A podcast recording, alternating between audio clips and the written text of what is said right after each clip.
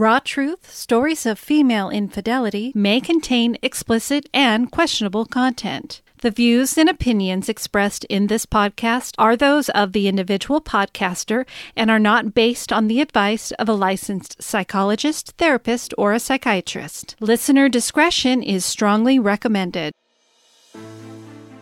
Human lives follow many paths, presenting twists and turns and choices never planned nor expected. Temptation, anger, depression, and loneliness all can lead a person to make a decision that cannot be reversed. Facing judgment and isolation, a person can feel very alone. These are the voices of women who have chosen to cheat on their spouses or partners. Hear their stories. This is Raw Truth Stories of Female Infidelity an anonymous and no judgment podcast created and hosted by me, Rebecca Adams. I was an unfaithful wife. You are not alone. Hello, everybody. Hope everybody is doing great. This is Rebecca, and you are listening to Raw Truth Stories of Female Infidelity. Today, we're going to start a new story about Wendy. It is two parts. So, this first one here on November 6th, we'll have the second half of the episode on November 13th. So, let's get started with Wendy's story. My parents divorced at a young age. My mom remarried, and her new relationship was a very healthy one. My father, he has a history of infidelity. He cheated on his second wife, who I adored. She had been a part of my life from age nine, and I'm still close with her as an adult. They split up when he had an affair with a coworker. I was about 15 when that happened. My father remarried again, but I had a lot of resentment toward him when he cheated on my stepmom. It wasn't easy for me as a teenager to be dealing with the confusion of why he did this to my stepmom. I found out later he had also cheated on my mother. My father and his new wife were in an open relationship. There was the awkwardness of seeing my dad and his newest partners. I could not understand the situation, but ultimately, in my own marriage, it became a path I took myself. I started exploring and fooling around with boys in middle school, but did not become sexually active until my sophomore year in high school. Relationships became a very big thing for me to seek validation through sex. I had experienced past trauma, I was raped. I became very hypersexual. I jumped around from partner to partner before I met my spouse. One of my goals when I was younger was not to grow up to be like my father. I didn't want my kids to have to go through a divorce because I knew what my siblings and I felt and dealt with. It was very difficult for us, and I would say, definitely as an adult, I have had some abandonment issues thanks to my father just not being present.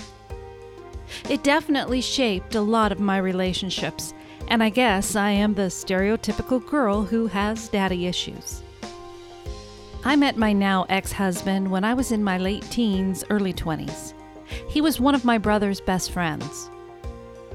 We initially met while I was seeing someone else, which was a very toxic relationship. But at that point, we were just friends. I lived away from home, and when I left that relationship, I moved back home.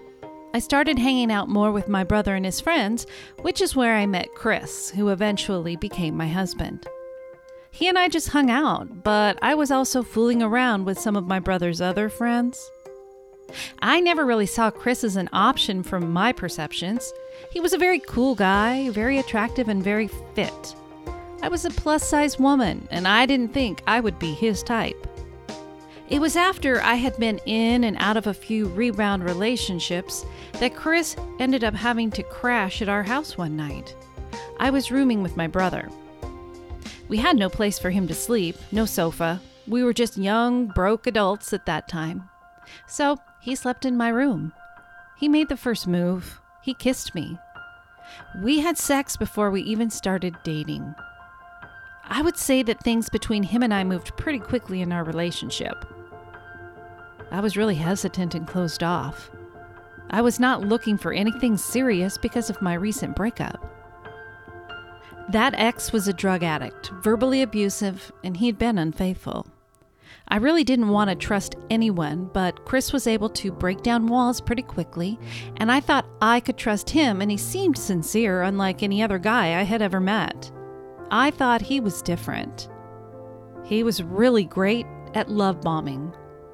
I didn't see fully, and I had not fully healed from my previous relationship, that there were a lot of red flags that I missed. Early on in our relationship, I caught him IMing somebody. Smartphones were not around yet, and the internet was pretty much all you had. He was messaging a friend, and conversation seemed to lean sexually. And it wasn't like sexting, but it is not something one should be talking about with your friends. I got a little jealous, but he swore it was nothing. By this point, we had moved in together. We had been together for about two years when he started acting weird. He was working a new job. He didn't have transportation back then, and he started staying late and he started hiding his cell phone. I got suspicious and I did some detective work. I didn't find out that he was cheating, but I had some strong suspicions, so I broke up with him temporarily. He moved on really quickly with a girl I had the suspicions about. We were apart for about five months, and during that time, I tried meeting somebody. That person unfortunately turned out to be a bit of a stalker. So at that point, Chris and I started hanging out again because he was worried about my safety and his relationship with the other woman had dissolved. We reconnected and got back together. However, before we got back together, I asked him if he had cheated on me with her, and he insisted he hadn't. Because I never really had proof that he did, I chose to believe him, though my gut instinct said he was lying. We started dating in 2006.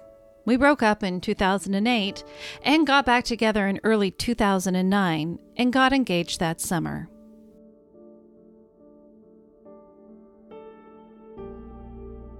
We were engaged for two years before we got married and started our family fairly quickly after that. There were always these friendships he would have. I could tell the cycles of when he was talking to somebody because all of a sudden he was glued to his cell phone, which he barely ever used. He would start sleeping with it under his pillow or hide it somewhere, or suddenly there would be a locked password on his phone. He would always tell me I was being paranoid and that he deserved his privacy. He tended to use a lot of the same passwords, so I eventually found things out and confronted him. He would always insist that they were just friends and that nothing physically had happened between them, and that he was lying when he told them he had feelings about them. He said he was just using them for things. I convinced myself because he hadn't physically cheated that it wasn't cheating. We had great sex all the time in our relationship. We had had three children together, and for the most part, I believe that overall we were pretty happy. But he was inconsistent with holding down jobs, which led to financial struggles. Now, having gone through some therapy, I realized the majority of my marriage was pretty abusive and he is very narcissistic. He manipulated me. The silent treatment was his go to. We never had problems. He never had problems. I only had problems. Whenever I caught him talking to someone else, it was somehow my fault. I wasn't being supportive enough for him as a wife. I wasn't giving him enough praise or attention. I was too hard on him. I was always tired because having three small children, one gets tired. In about 2015, after my daughter was born, I kind of had an identity crisis and felt like I no longer knew who I was. I was a mom, I was a wife, I had my job, and I had all these roles, but I didn't know who I was. I didn't get to go do the things that made me happy. I was always doing something for somebody else. My husband had started working the night shift, so we were not seeing each other as much. I didn't have a lot of support, and we started to feel like roommates. We started digging into our past and really tried to work through some of our relationship struggles. In having these conversations, he finally admitted to having a physical affair back in 2008 prior to our breakup and prior to our engagement. I had specifically asked him before we had got engaged, and he swore he hadn't.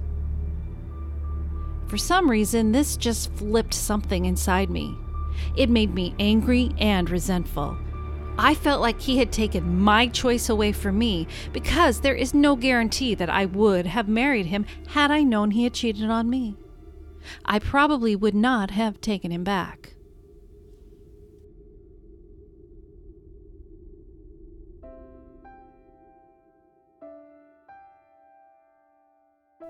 I learned that lesson with my last partner.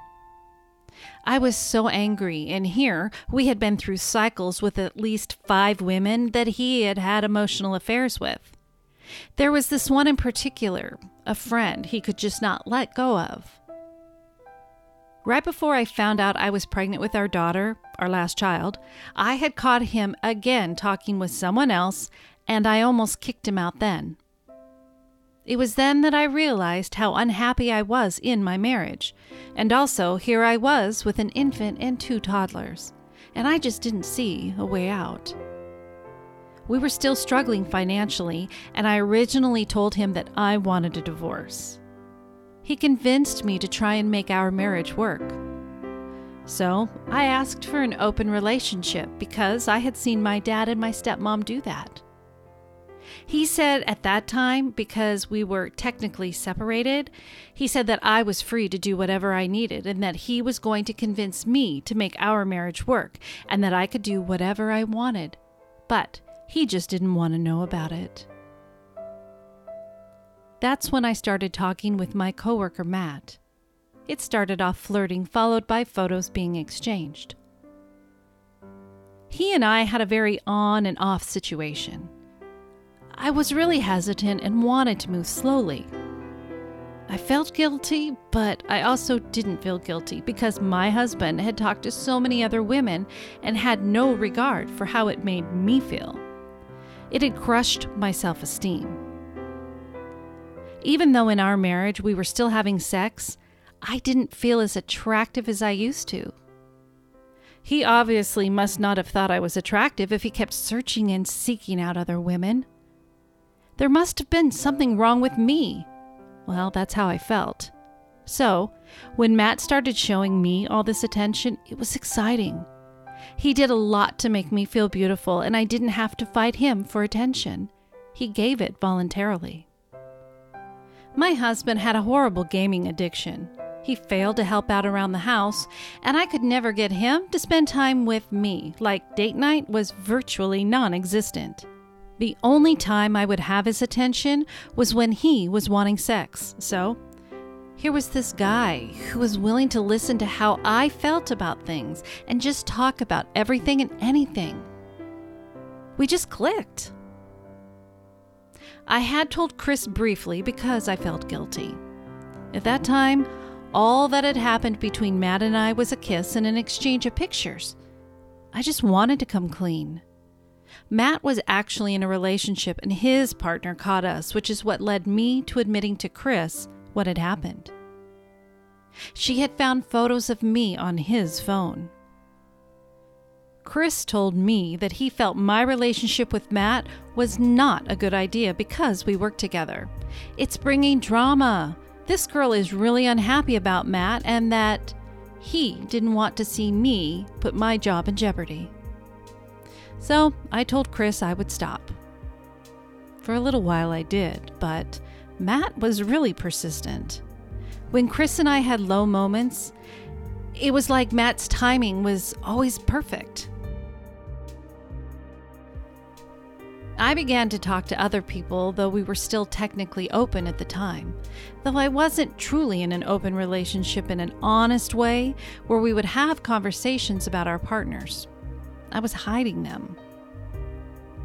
I met a guy named Jay, and we only had a one night stand, so that wasn't really a big deal. But Matt was this on again, off again thing, and I would always feel guilty because he was in another relationship and I was in a relationship. I would worry about Matt and I getting caught again all the time. But it was exciting. It was fun. We would make out in the elevator and fool around in the janitor's closet, in the stairwells, and out in the parking lot in cars. We would meet at parks, and eventually it became a thing where I would go to his house. He went to my house a couple of times. I would go out with the girls and just stay long enough to take some pictures and have a drink, but then I would go see Matt. My husband never questioned it, never was suspicious. It was almost too easy. I can still remember this time when I went out to see Matt. Chris convinced me to wear something sexy out so that way when I came home, he could ravage me in it. He even laced up my corset for me to go see another man. I didn't feel guilty because I justified in my cheating because he had had so many affairs. If he could do it, why couldn't I do it too? And on top of that, he lied to me about actually having a physical affair, so I felt like I was getting my revenge.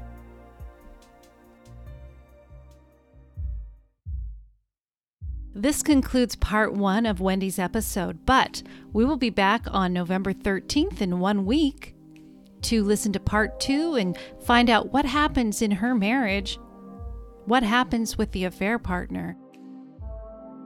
A couple things before we close. I just want to say welcome to my new listeners. I have noticed that I have had an increase of listeners, and I so appreciate every subscriber. Patreon, I've gotten a couple new ones, so welcome. Thank you so much. And if you've been considering sending in your story, let me know. There's a couple of different ways we can go about it. I want to make it as easy as possible for you to be able to share your story. And every time, uh, you know, a new story comes out, just know that you're touching somebody's life you're helping them know that they're not alone in the things that they've done. And this goes both ways, even for the Patreon subscribers. These are mainly, there's women that have subscribed, but there's a lot of men that subscribe on that because they're sharing their story as to what happened when their wives were unfaithful. And it really helps these other men realize that they are not alone as well. I mean, this whole thing with infidelity, it's a very, very hard topic. And we're just bringing it out here in the open being open and honest, non judgmental, and I'm here to help all of you who are struggling with infidelity. So keep that in mind, rebecca.rawtruth at gmail.com. You can visit my website, Raw Truth Stories of Female. You can chat with me there, send me a message, let me know what I can do to help. I'd be happy to, to guide you along. On Raw Truth Stories of Female Infidelity, I share stories of women who have been unfaithful to their spouse or partner. I give them a safe space to be able to explain what happened and why they chose the direction of infidelity. I also feel it is just as important to understand what the betrayed husband or partner faced when they uncovered the truth. Of course, then came the guilt of why me? What's wrong with me? And on and on and on. I was finding I was spending a lot of time, energy, and effort trying to second guess everything she said and who she said it to. It was emotionally draining, not to mention all the resentment. Forgive and forget? No freaking way. That wasn't even a consideration, but nevertheless, it was going to get worse. This last event became the preview of coming attractions. In March of 1988, we welcomed our third daughter, Kelsey. To be a dad of three beautiful and wonderful daughters was more than I could have ever imagined. For a period of time, there was peace in all the land. To hear bonus stories of the men's discovery of female infidelity in their relationship and have early access to regular episodes ad free, subscribe to my Patreon by visiting my website, rawtruthstoriesofFemaleInfidelity.com. Subscription pledges start as low as $3 a month. thank you for listening to Raw Truth Stories of Female Infidelity. Your support of the podcast is truly appreciated. Be sure to visit my website at rawtruthstoriesoffemaleinfidelity.com. There, you will find story guides to help form your story, where you can subscribe to Patreon, and an opportunity to vote for the podcast to be in the Hot 50 Countdown for Podcast Magazine. To submit your story, share feedback about the show, or if you have a Let's Ponder suggestion, please email it to rebecca.rawtruth at gmail.com. Each story is taken into careful consideration, read without judgment, and always anonymous. Raw Truth Stories of Female Infidelity is written, produced, and edited by me, Rebecca Adams.